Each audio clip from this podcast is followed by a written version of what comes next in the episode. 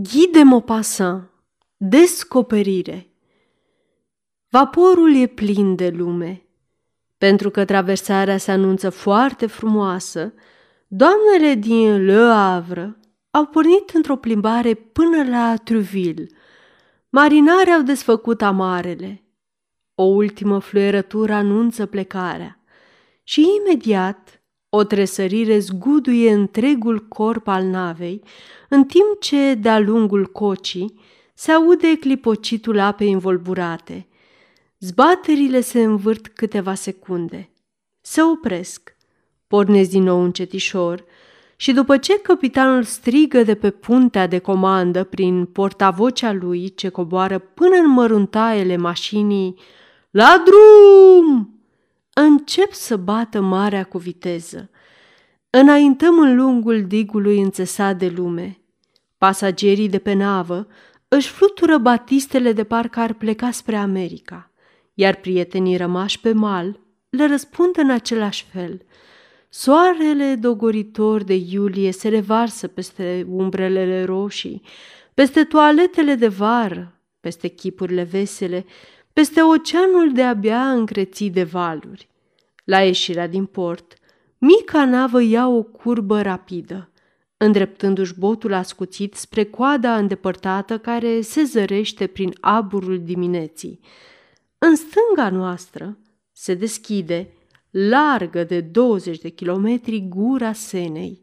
Din loc în loc, niște geamanduri mari semnalizează bancurile de nisip și poți recunoaște, în depărtare, apele dulci și mâloase ale fluviului care, neamestecându-se cu apa sărată, desenează panglici mari galbene sub imensa pânză verde și curată a mării.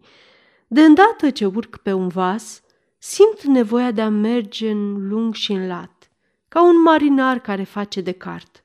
De ce? Habar n-am. Am început deci să circul pe punte prin mulțimea de călători. Deodată mă strigă cineva. Mă întorc și dau cu ochii de vechiul meu prieten, Henri Siduan, pe care nu îl mai văzusem de zece ani. După ce ne-am strâns mâinile, am reluat împreună, vorbind de una, de alta, plimbarea de urs în cușcă pe care o făcusem până atunci singur. În timp ce vorbeam, ne uitam la cele două șiruri de călători care ședeau de o parte și de alta a punții. Deodată, Siduan spune cu adevărată furie. E plin de englezi aici, infecți oameni. Într-adevăr, era plin de englezi. Bărbații stăteau în picioare și scrutau zarea cu un aer important, ce părea să însemne noi, englezii, suntem stăpânii mării. Bum, bum! Uitați-vă la noi și minunați-vă!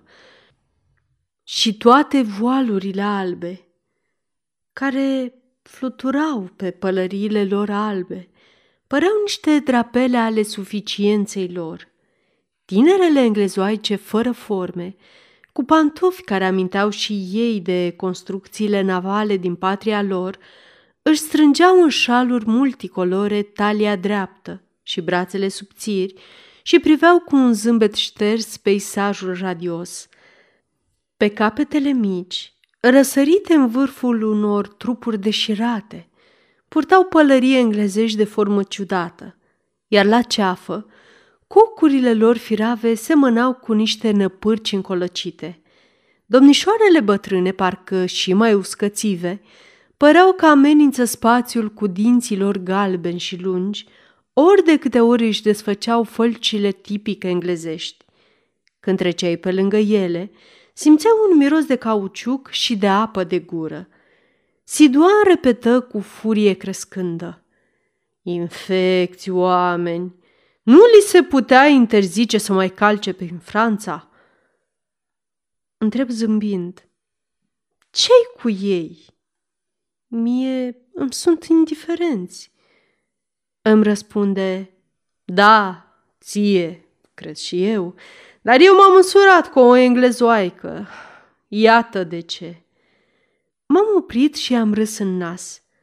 Ei, drăcia dracului, ia povestește-mi, și zi așa, îți face viața grea. El l-a ridicat din umeri. Ei, nu chiar. Atunci te, te înșală? Din păcate nu. Asta ar fi fost un motiv de divorț și aș fi scăpat de ea.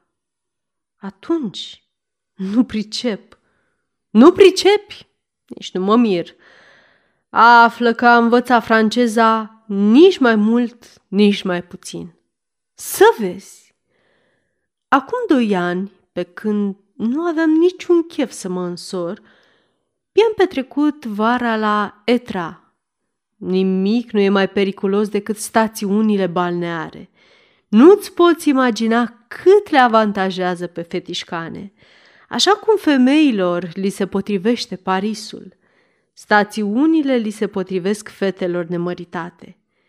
Plimbările pe măgăruși, scăldatul de dimineață, prânzurile la iarbă verde nu sunt decât capcane matrimoniale, căci nimic nu e mai frumos decât să vezi o copilă de 18 ani alergând pe o pajiște sau culegând flori de pe marginea unui drum.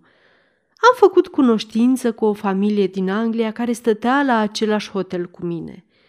Tatăl semăna cu bărbații pe care îi vezi colea, iar mama cu toate englezoaicele. Aveau doi băieți, genul acela de băieți numai piele și os, care joacă de dimineață până seara jocuri violente, cu mingi, ciomege sau rachete – și două fete. Cea mare, o uscătură de englezoaică tipică. Cea mică, o minunăție.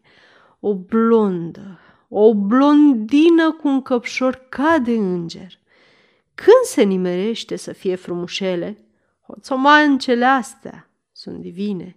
Cea despre care ți povestesc avea ochii albaștri, din aceea care par să cuprindă întrânși toată poezia toată visarea, toată speranța, toată fericirea din lume. Ce orizont! Ce vise nesfârșite îți deschid doi ochi de femeie ca aceea! Cât de bine răspund ei așteptării eterne și nedeslușite din inima noastră. Trebuie să recunoaștem că noi, francezii, adorăm străinele. Imediat ce întâlnim o rusoaică, o italiancă, o suedeză, o spanioloaică sau o englezoaică mai frumușică, ne-am și îndrăgostit de ea. Tot ceea ce vine din afară ne entuziasmează. Postav pentru pantaloni, pălării, mănuși, arme și femei. Totuși, greșim. Dar cred că cel mai mult ne seduce la exotice pronunția lor greșită. De îndată ce ne vorbește prost limba, orice femeie este încântătoare. Dacă face o greșeală de franceză la fiecare cuvânt, este delicioasă, iar dacă băiguie într-un mod de-a dreptul ininteligibil, devine irezistibilă. Nu-ți poți imagina cât de plăcut este să auzi o guriță cu buze trandafirii spunând – îmi plăcea mult pulpul de miel. Kate, mica mea englezoaică, vorbea o limbă năucitoare. În primele zile n-am înțeles nimic din ceea ce spunea, căci inventa cuvinte surprinzătoare. Apoi m-am îndrăgostit până peste cap de jargonul ei comic și vesel, toți termenii schilodiți, bizari, caragioși, căpătau pe buzele ei un farmec nespus. Iar seara, pe terasa cazinoului, purtam lungi conversații care semănau cu niște enigme vorbite. M-am însurat cu ea. O iubeam nebunește, așa cum iubești un vis, căci adevărații îndrăgostiți nu adoră decât visul care s-a întruchipat într-o femeie. Îți amintești minunatele versuri ale lui lui Buie? N-ai fost decât un biet mănunchi de strune pentru arcușul meu de neînvins și în pieptul sec făcut am să răsune ca într-o chitară dulcele meu vis. Ei bine, dragul meu, Singura mea greșeală a fost să-i aduc neveste mi un profesor de franceză. Câtă vreme a martirizat dicționarul și a schingiuit gramatica, am adorat-o. Convorbirile noastre erau simple și îmi dezvăluiau grația surprinzătoare a ființei sale, eleganța incomparabilă a fiecărui gest al ei. Mi-o înfățișau ca pe o minunată bijuterie vorbitoare, ca pe o păpușă vie, bună doar să se lase sărutată și care abia dacă știa să enumere ceea ce îi plăcea, să scoată fel de fel de exclamații și să exprime emoții și senzații deloc complicate. Semăna cu jucăriile care zic tata și mama, pronunțând da, da și bamba. De unde să-mi imaginez că acum vorbește, vorbește, prost, foarte prost, face tot atâtea greșeli, dar o pot înțelege. Da, o știu, știu, o cunosc. Am desfăcut păpușa ca să mă uit înăuntru. Am văzut, iar acum trebuie să vorbesc cu ea, dragul meu. Oh, habar n-ai tu ce opinii, ce idei, ce teorii poate avea o tânără englezoaică bine crescută, căreia nu-i pot reproșa nimic și care îmi repetă, de dimineață până seara, toate frazele dintr-un dicționar de conversație pentru uzul pensioanelor de domnișoare. Ai văzut așa numitele surprize de pe la baluri, hârtiile acelea frumoase, aurite, care ascund bomboanele execrabile. Am avut și eu una. Am desfăcut-o, am vrut să-i mănânc umplutura și am rămas atât de îngrețoșat, încât acum îmi vine să vărs dacă zăresc vreo compatriotă de-a ei. M-am însurat cu un papagal, pe care o învățătoare englezoaică bătrână l-a învățat franceza. Pricepi? Se zăreau jetelele din lemn, tixite de lume ale portului Truville. Îl întreb, unde ți-e nevasta? Am dus-o înapoi la Etra. Și tu? Unde te duci? Eu? Mă duc să mă distrez la Truville. Tace o clipă, apoi adaugă. Nu îți poți imagina cât de proastă poate fi uneori o femeie. Sfârșit.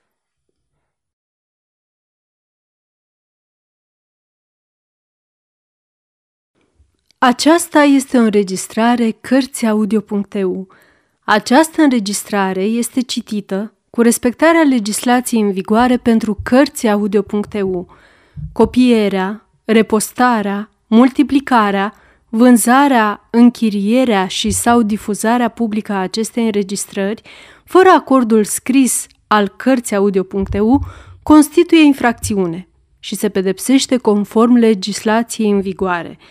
Pentru noutăți, vă invităm să vizitați site-ul www.cărțiaudio.eu și să ne susțineți cu un like, subscribe și follow pe canalul de YouTube Cărți Audio. Îi puteți susține prin donații pe naratorii voluntari ai acestui canal. Vă mulțumim și vă dorim audiție plăcută în continuare.